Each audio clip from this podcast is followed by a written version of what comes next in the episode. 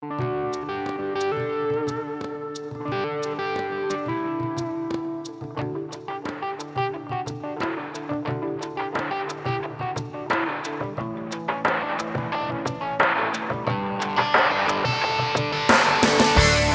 Is this thing on? Hello? Hello? Welcome back to Restless. My name is Father Joseph Gill, and Paul dared me to do that.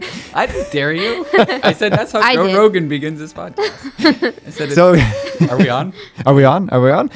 You have joined us here with Paul, Lauren, and Diane as together we restlessly seek the face of Christ in today's crazy and mixed up world. And we're going to have a crazy and mixed up a podcast today because the topic is Stump the Priest. So while I usually ask them the questions, the tables are turned. And now they ask me the questions. So I'm not really sure what they're going to ask. It could be like, what's your favorite breakfast cereal? Frosted Flakes, in case you're wondering. so All right, I'll start with without the first further one. ado, go ahead. The first question: What is the greatest event in human history? Uh, the resurrection of Jesus from the dead. No, what? No? Not Would you say the incarnation? well, yeah. What about the birth? Which is it? Ah.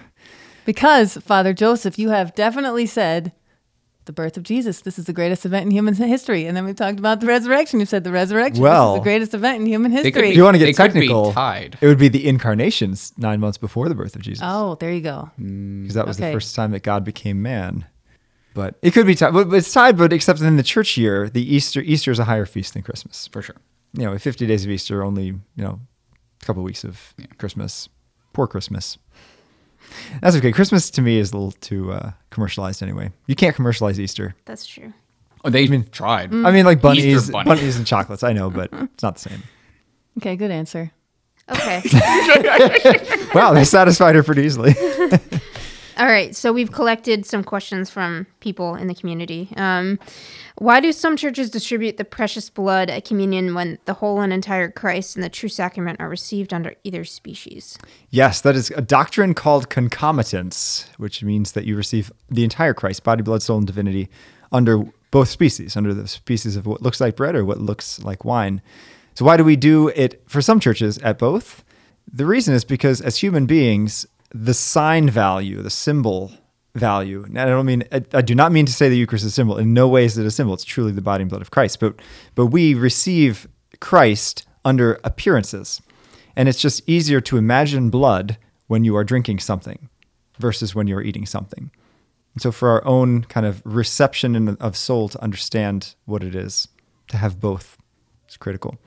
Now, at the same time, there was in the uh, actually the Protestant right around the time of the Protestant Reformation, there was a big controversy called the Utraquist controversy. Utraquists, Utraquists were people that said you must receive under both species in order to receive the whole Christ. And in fact, many of the early Protestants were Utraquists. And they said, and so if you go to Lutheran services or you know whatever other services, they will always, almost always, receive under both species. In little tiny cups. In little tiny cups for the- glasses. yeah. Yeah, it's but usually, it's usually grape juice Oh, at, really? at many at many I don't know. Protestant churches. Yeah, Yeah, I wouldn't know. but uh, Yeah, and I know in Spain they like dip the host in the precious blood. And then, yes, that's called intinction, Okay. which is also allowed. Okay. Although, Now, y- y'all are doing that right now during COVID, right? On the altar? yeah, if yeah, two, if two priests are concelebrating, one they will intinct. Mm-hmm. Yeah, to avoid sharing the chalice. But but I don't think I, I don't think there's as much of a chance of getting sick from the chalice because it is alcoholic. It's not high enough alcohol. It's like 12, Fif- 15%? 12 to 15, something like that. no, that's not enough. No, you need like 40, 80 proof, something like that. yeah. Oof, oof. That would be Can't use whiskey. No. no, that, that's not allowed. No. You can't use fortified wine either. You has to be between a certain What is for, fortified? wine? fortified wine is where they add like um like port or sherry things like that. that Oh. higher in alcohol. I don't think there's why a would they- there's a band. Why would people want to just have more alcohol? Well, it, Clearly they're it's not- a completely different flavor. Oh, I'm sure it is. Probably. Yeah, it's Yeah. it's in between like a hard liquor and and wine. okay. That's fair. Okay, so now we've covered um liquor. sacraments. We've got the Um, so I think you know we did um, every year uh, in in our city here we have uh, Stump the Priest Night for our Faith on Tap, which is similar although not theology on tap. Um, right. That's a, we're we're we're the knockoff brand. right. Um, and uh, and so every year we have um, every semester I'd say we have a Stump the Priest Night, and there's always a question on free will versus determinism or predestination or something like that. So I'm just going to leave that open. And what's there's a seeming conflict between the two, and how do we resolve that? Hmm, so if God knows everything that's going to happen, how do we have any freedom to choose? Right. Yeah, that's a great question. But knowing something is not the same as as causing it to happen. Mm-hmm. I may know that you're going to go home and eat a turkey sandwich, maybe because you told me, maybe because I know that's the only food in your refrigerator. I don't know, but I'm not causing you to do it, right? And so God, who can consider really every every possibility, every infinite possibility that there could be in the history of humanity, he can consider all of that, and he knows what we're going to choose because of our likelihood, our past, our history, our the grace he's giving us, the grace he's maybe withholding from us. Um, he knows every prayer that's going to be prayed. So he takes all of that into consideration, and therefore he knows with absolute certitude the outcome of every choice we make. But he's not causing us to choose. Right. What, do you think there's any merit to, um, at least in the human sense, like determinism? And what, what, what do you mean? So, so determinism would be that, like for example, I could put anchovies and chicken nuggets in front of my niece, and I know with 100% certainty if she had to choose one of them, what she would choose. And it's so big much. anchovy fan, isn't she? She's she's she loves anchovies. Uh, no, she likes chicken nuggets. Um, and I know with absolute certainty what she's going to choose. And you could say so much. Determinism would say that that I know so much what she's going to do that she and she knows what she's going to do. She doesn't even she doesn't even have the power to make the decision because she will always choose chicken nuggets. Because well, how old is experience. how old is this niece? ten? Okay, so Right. so in in human beings, we we are supposed to act based on reason, but most of the time we act on instinct, not reason. That's right. right. That's- that's- just like a dog, you know. Mm-hmm. So if a dog has a bowl of food in front of it, it's not going to think, "Oh man, I'm on a diet. I'm not supposed to have that." No, right? It's just going to eat. In the same way, human beings, though, especially once we get to a certain age, hopefully we start acting more with reason. And there's a chocolate cake in the break room, and there's carrots in the break room. And because we have reason, we think, well, which one is actually going to lead to long term fulfillment? I'm trying to lose five pounds, want to fit into my swimsuit, whatever. I'm going to choose the carrot. So it is possible as a human being to act against instinct, which animals cannot do. So your niece right now may not be able to act against instinct because that's something you have to grow into, mm-hmm. you know? But at a certain point, you will. And I definitely know a lot of people that have probably never in their life acted against their instinct. Yeah. You know, yeah, they just simply, if I have a drive, I fulfill it. But I think the point there is that's an act of will to do such. It is an act of will, right? So the determinism that Which you see with your will. niece is not necessarily the Right. determinism that all of us face when we Yeah. get older. And Determinism isn't always a theological topic, by the way. That's a psychological topic interesting, where people go, yeah, it's it's a it's a line of study that people don't actually make their own decisions yeah, because of their life experience or their biology or whatever. Anyway, yeah. Well, I'll, I'll give you just a couple of analogies I think is very helpful. One is if you're standing in the Empire State Building, you know, you're looking down, you see kind of the, all the crossroads of Manhattan, and you see a car going 60 miles an hour on one road and a car going 60 miles an hour on one of the crossroads, and they're not slowing down. You know exactly what's going to happen. You're not causing it to happen. You simply see, you know, the natural consequence of the choices that are going that are already being made by other acting individuals. Or, for example, you know how they used to have like film reels, reels that the you know the film would be wrapped up, and hmm. so if you take the film reel and kind of put it on a, a, a wall or a screen, and you can see the beginning, middle, and end all in one glance. That's what God is doing with human history. He sees beginning, middle, and end all at once, versus us who only see moment by moment as it's unfolding. But still, I do think the interplay is at some level a mystery that we'll never fully comprehend and grasp. it's like the the Leprechaun movie with the about the Trinity. You ever seen this? I can't remember what it's called. There's a thing where anyway, never mind. I won't bring that up. Okay, yeah. Where the St. Patrick goes through all the different analogies for the Trinity. Oh yes, Yeah. yes, I've seen that. Yeah. Ooh, Trinity. There's lots of questions there, but Well- Yes, but Well- Diane, it's Ask, Diane's yeah, turn. okay, go Diane's on, go on. go back to that. Um, so what should a Catholic do if they're invited to a wedding of a Catholic who is choosing not to get married in the church? Good one. Ooh, excellent one. Excellent one. Um, I think there's a difference between, um, you know, I think two things. First of all, it depends on the relationship. You know, so if this is a sibling, you might have more of an obligation to attend versus a non-sibling. And also, how close is the relationship in terms of can you tell them your feelings? Say, you know, I, I think you really should get married in the church, whatever. And also, what is your role in the wedding? Are you going to be the best man? You know, are you going to be the maid of honor? Or are you going to be just someone sitting in the back pew? You know, so kind of considering all of those, I don't think it's necessarily sinful as long as you have made your uh, voice heard to this person. And really, I mean, I think, you know, if it's somebody that you're not really close to, a coworker at work or something, you could simply just say, you know, I'm just going to attend the reception, Yeah. you know. What if it's like an in-law or something? Mm. It's a little difficult. then it's difficult. You have to consider, okay, what's going to lead to um, the, the possibility for future conversations, or is this going to completely close off the relationship forever? So it is a judgment call. It's not a sin to attend it, but I think we do have a duty to, uh, as best as we can, kind of share our perspective on it in a kind and charitable way.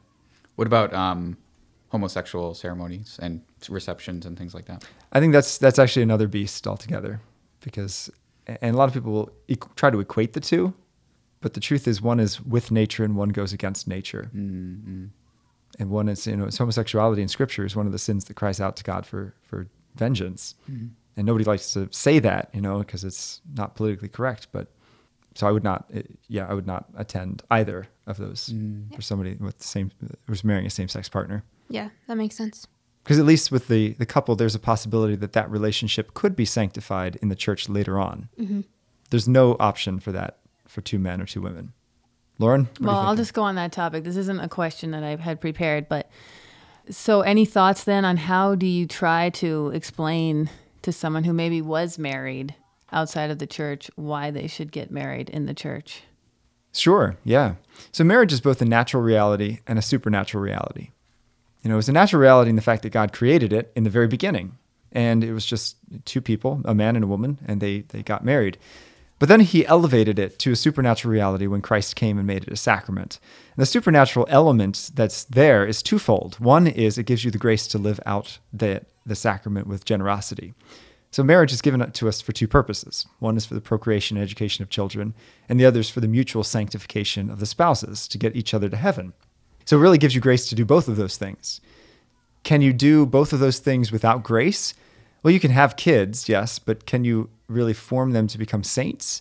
Not really without grace, right? And you can't really sanctify your spouse without grace. So grace is what's necessary. But also, in addition to the grace that it gives you for fulfilling your duties of matrimony, the sacrament, especially for, a Catholic, the sacrament uh, forges a bond. So, as Catholics, we are required to be married in the Catholic Church. We can't get married by justice of the peace. It's not a valid marriage. And so, because it's not a valid marriage, there really is no marital bond there, which means that if the couple decided to split up, it would actually be a very easy annulment to say that there really wasn't a marriage there to begin with. Mm, mm. So it forms something totally new. This this bond, this invisible bond between two persons that forms a new reality. Yeah. There are Catholic priests that were married as Protestants and have become priests. Yes, yes. Yeah. And not married anymore. They get divorced. And there's some that also stayed. Well, state, Married. yeah. Well, the yeah Episcopalians or, or Orthodox, yeah. Yeah. Or I guess Eastern Catholics that are conferred in the Roman Rite. But, But here's what's interesting. So only Catholics are obliged to get married in the Catholic Church. If you're not Catholic, if two people are Hindu and getting married, the Catholic Church recognizes that as a valid marriage. It's not a sacramental marriage, it's a natural marriage, but it's a valid marriage. So let's say two Hindus get married in front of their Hindu person. I don't know what's what's that called? what? Hindu religious leader. Oh, I don't know. I don't know, whatever, you know, whatever Buddha is over there, and they get married in front of this guy. Mm. no, Go pro- on. probably not a Buddha. They get married in front of this guy. Then they get divorced, and then one of the Hindu partners wants to marry a Catholic. That Hindu marriage needs to be annulled. It actually needs to go through a Catholic tribunal to be annulled. Interesting. And you say, well, wait a second, it's not a Catholic marriage. Doesn't matter. It's a natural marriage and it's a valid marriage. And the church treats every marriage as valid until proven otherwise. Still on the marriage topic. So, um, marriage ends in at death, correct? But the bond that was formed is eternal. No, Okay, explain it. no, that also breaks at death. Okay. All right. So I was at a wedding on Saturday, and the priest definitely talked about this bond for all eternity. And I did No. question. Okay, so what would it Yeah. meant? Do you know? I don't, I'm not sure what he Or means. maybe I it's mean- like everlasting. I mean, it has an everlasting impact, or does it not? Because you're not married. I think that's just. in sen- death? I think what he said is just sentimentality. Okay. And I- I'm sure there will be a deep relationship with your spouse in heaven, but it will not be marriage. It'll be a different kind of relationship because the purposes of marriage are no longer. But what about the whole part where you are sanctifying your spouse? Sure. When you're in heaven, You're helping them get to heaven. Right. Yeah. Once you're in so heaven, that you don't need to that. have an impact in heaven because you need oh, them without to a doubt, get there without a doubt. once you choose to enter into marriage. Yes, absolutely. But But it's not like if you marry a second time, you get to heaven, you're like, oh shoot, man, I, now I got to choose. right? Oh, mm. Interesting. Well, first first wife is better. Let's ditch this. It's it, no, it's Yeah. interesting. I mean, yeah, I think we get that, right? People do die and and people remarry, but it's interesting when you think about, you know, let's say there was a woman who was married to a man. They work to get each other to heaven. The man dies. She remarries. Now she's working to get another man to heaven, Sure. and both of those men played a role in getting her to heaven. Mm-hmm. So that's fascinating. Yeah. And a unique role, certainly, without a doubt, because no one else knows you better than your spouse, really. Mm. Hopefully. Interesting. Hmm. What else you got? All right, I'm going to take a curve here. Yeah. Oh, yeah. It's your So Lucifer fell with a third of the angels after God revealed his plan that he would become man to redeem humanity. Yes. Correct? But why would God have planned to become man to redeem us before the fall of man? Ah, so theologians uh, debate about this as to whether or not God would have become man if the fall had not happened. And I think it's very possible that God God could have become man even if the fall hadn't happened, not to die on a cross, but to show us what perfect humanity looks like. logos argument. And and part of the idea is that you know when we're created in the image and likeness of God, we think, okay, well, it's because I have a spirit and I have a free will. Also, though, we're created in the image and likeness of Christ, who is perfect man, divinized, and he's uh, God and man. And when we have God's grace dwelling in us, we become like Christ, fully human and fully with God in us. We don't become divine. We're not, you know, pantheists, but perhaps God would have taken on flesh to show us what it means to be fully human, fully alive, to be the, the pinnacle of all creation. That's interesting because once I learned that, I just thought, well, God kind of set into motion then this whole plan because he would have known that Lucifer would have fell and all the angels, and then that would have brought sin into the world, and then we would have been needed to have been redeemed, you know? I'm going to turn the tables on you. There's a philosopher named Spinoza from the 1800s who said that this is the best of all possible worlds. And you say, wow, this world's messed up. Like, how could this be the best of all possible worlds? He was trying to reconcile God's goodness and the reality of evil. And he said that God had brought greater good out of all the evil that happened in human history than if none of the evil had ever happened in the first place. And we kind of say something like that in our Easter vigil when we say, Oh, happy fault, oh, necessary sin of Adam that gained for us so great a Redeemer. Do you agree with Spinoza or do you disagree? This is the best of all possible worlds. I would say. Well, now we have be. eternal life. So But could God have made it in a different way where there's less suffering and more glory? Well, yes, I think the answer to that is yes. Could he have? So then why did God not make it like that? because we have free will. Well, it doesn't mean that. Well, could he have? Yes, but that doesn't mean that it's better than what we have. So so that's Spinoza's argument. Kind of, yeah. Is that yeah. I don't know. Should should we that- agree with Spinoza? Well, I would say God is perfect. So he knew what would happen. So this had to be the perfect plan. And for us as these kind of I don't want to say insignificant, but like we're so small in comparison to him and we think our suffering is so great and that's not to take away from genuine suffering because people do experience that, but it's only temporary. And as we've all experienced, right? Anytime you go through something that's like a struggle, when it finally works out, it's there's so much like more relief and pride and an, an accomplishment because you had to go through those struggles to get there. Right. When something just works like with the snap of your fingers, it's like, oh, well, that was easy. Okay. But you won't appreciate it as much and you won't grow as a person. You won't be challenged. So there's so much depth, I think, to suffering. Mm-hmm. Um, so clearly it's for our good. you Yeah. know? No, I agree. I agree 100%. I think we'll never fully understand till eternity the great good that come, has come out of not only su- uh, suffering, but temptation. Oh, you just made me think of something else. Okay. So apparently everything we do here, right, has eternal ramifications. Right. which is really hard to comprehend. you know, like every every positive thing, which is great, but then it's like, what about the negative things? Or maybe it's just there will be missed opportunities Yeah. that we'll That's real realize, you know. But I, I just think about that a lot. Like anytime maybe you're merciful to someone or gracious or kind or helpful, there is some eternal aspect to that. Is Mm-hmm. that correct? Um, and maybe you could try to explain that a little bit because it's harder. It's hard to kind of understand. But I also then feel like I'm not doing enough. You know, Like, Sure. what what else should I be doing? I don't know. Yeah. Well, I found a funny story about that. So when I was in seminary, the guy across the hall from me, his name was uh, Clinton, Clinton Sensat. He's now a priest down in Louisiana. And we were our, in our first year together, and this guy would come into my room every day because my door was always open, and we'd just sit and chat. And he would complain about everything the food and the temperature and the professors and this and that. And just, he could not be happy. He just, he was miserable all day. And maybe, I don't know, maybe he was homesick. He was up in Maryland, it's a long way from Louisiana. And finally, it was one day I was just so fed up with it. I just said, you know what, Clinton, I'm just, I'm sorry. I'm just going to leave. I'm going to go to the chapel and pray. And he said, all right, and go pray for me. And I said, no, you go pray for yourself. and I left. And I was like, later on that day, I was like, oh man, I'm kind of a jerk there. I got to go apologize. So I apologized to him and everything. We, you know, we got along. So fast forward a few years, he's a deacon now, getting ready to be ordained a priest, and he came up to me and he said, "Hey, I just want to thank you uh, for saving my vocation." I was like, "What are you talking about?" He said, "You remember that time that I told you you told me to go pray for myself?" I was like, "Yeah, I mean, I was being a total jerk to you." He said, "Well, actually, I took that to heart, and like for the first time that day, I went and prayed and really prayed intensely and prayed for myself and prayed to have a relationship with God, and that's what kept me in seminary and kept me drawing closer to the Lord. So thank you for that." You willed the good. I well, I was yeah. So I was like, my resolution is now I'm going to be a jerk to everyone. God does oh, okay. Well, yeah. But no, but but those are the kind of stories we're going to hear in eternity about the things that we say and do that we think are small, minute, even sometimes the negative things like that example of me actually probably committing a sin in my hardness of heart towards Him that God turned into something tremendous and good. Mm. And we believe it's the reality too that we believe that we are the body of Christ. So everything that we do has sort of an impact on other people and, you know, Yeah. just that reality itself. Yeah. And I think you're. I think in that situation, I think your delivery might have been off potentially.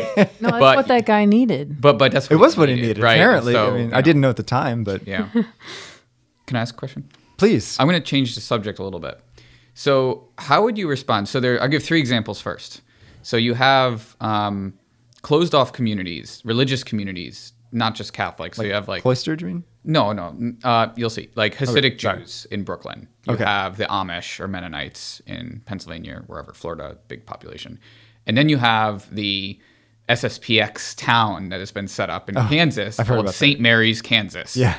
Um, it's the name of the town is actually St. Mary's. It used to be a mission or uh, I think or something like monastery or something. And anyway, and now it's become like an SSPX town. Like almost everybody in the town belongs to the Society of St. Pius X, which is in part of the church that's in undefined canonical status. Anyway, um, Yes. so how would you how would you advise people that want to be more closed off to the world to potentially protect themselves and their families versus living in the world to evangelize and to you know create saints or to help A good friend of mine is uh, a guy by the name of Ryan Young, who started uh, a Catholic summer camp called Camp Veritas. Yeah. And great guy. And he's got, uh, I think, eight kids now. And I asked him one time because he sent his kids to public school in high school, and I said, "What was you know? Why'd you do that? Why why not the local Catholic school?" He said he said his rule was very simple. He said, "I will send my kids to a public school, and we'll see after the first month who's changing who." And he said, "That's that's the deal. Who's changing who? Are you changing the school, or is the school changing you?" And he said, "The first moment I see that the school's changing you, I'm pulling you." So that's I think the key is some people are called to live in the world as long as they're changing the world and the world's not changing them you know? And i do think that some people perhaps are not as strong yet in their faith and that's why we need protective places like good schools and good small communities to kind of help build that faith until it gets strong enough where you can withstand some of the onslaught that the world is going to throw at you. But uh, ultimately you know I, I don't know if you've ever read the benedict option? No I highly recommend that book, Benedict Option, because it talks about how St. Benedict kind of faced something similar in the early church. St. Benedict was living in a time when the Roman Empire was falling, and part of that Roman Empire falling was the great moral decay. You know, Rome was uh, just a cesspool of lust and greed and every sort of vice known to man. And so he said, "Well, what? How are we going to save civilization?" And his way of saving civilization was by going and forming a monastery, going to Subiaco in Italy, forming the first monastery, and saying, look, the way we're going to save civilization is by us making a small community that's going to preserve all that is good, true, and beautiful so that when everything else falls, we'll still be here and people can be drawn to us. And that's exactly what happened through the Benedictine, really, the monasticism saved Europe because of those monks. We're very much in a similar situation in our, in our culture, I think, where the world is full of full of lust and greed and every sort of vice known to man. So we need these small Catholic communities, such as good schools and good parishes, and and maybe even intentional communities. But also, that's just like the monasteries were not okay. No one else is welcome to come. What we're meant to do is be a light to the nations, where people, when they're fed up with everything they see mm-hmm. in on CNN, hey, say, hey, I've heard about this community. I've heard about this school. I want to be a part of it, and they can be drawn into the mission. So it's a both and. And we started here um, a new Catholic school about three years ago called Cardinal Kung Academy, which is actually the building in which we're recording right now. And one of the things I keep talking to the principal about is the necessity to make sure that we have a majority of disciples in the school. Because it's good to welcome new members, but we have to make sure these new members are not going to change the school. Which has happened a lot in Catholic schools. Oh, tremendously. When I was at Trinity High School, no offense to Trinity, who just recently shut down, that was the biggest issue was that there was maybe 5% of kids who were disciples mm. you know? So so they felt embarrassed to live out their faith in a catholic school. I remember you told me the story about like the uh, asking um, some of the boys to be altar boys for you at mass.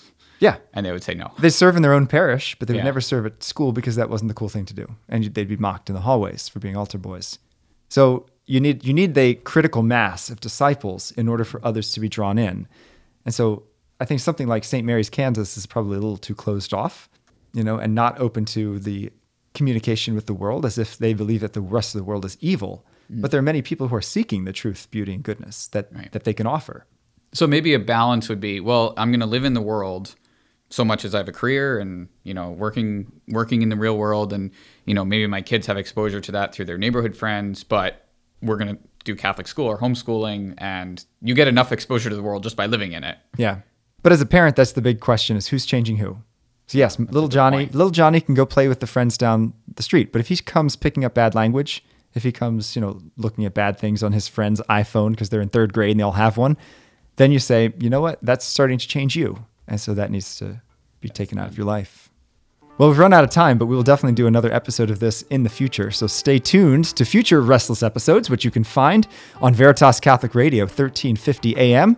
Also on Google Play and Apple Play and Spotify Play. I don't even know what these pod places are. Any app you may have. Any app you may have. Yes. Follow us on Facebook, Twitter, and InstaPost. There's no Twitter.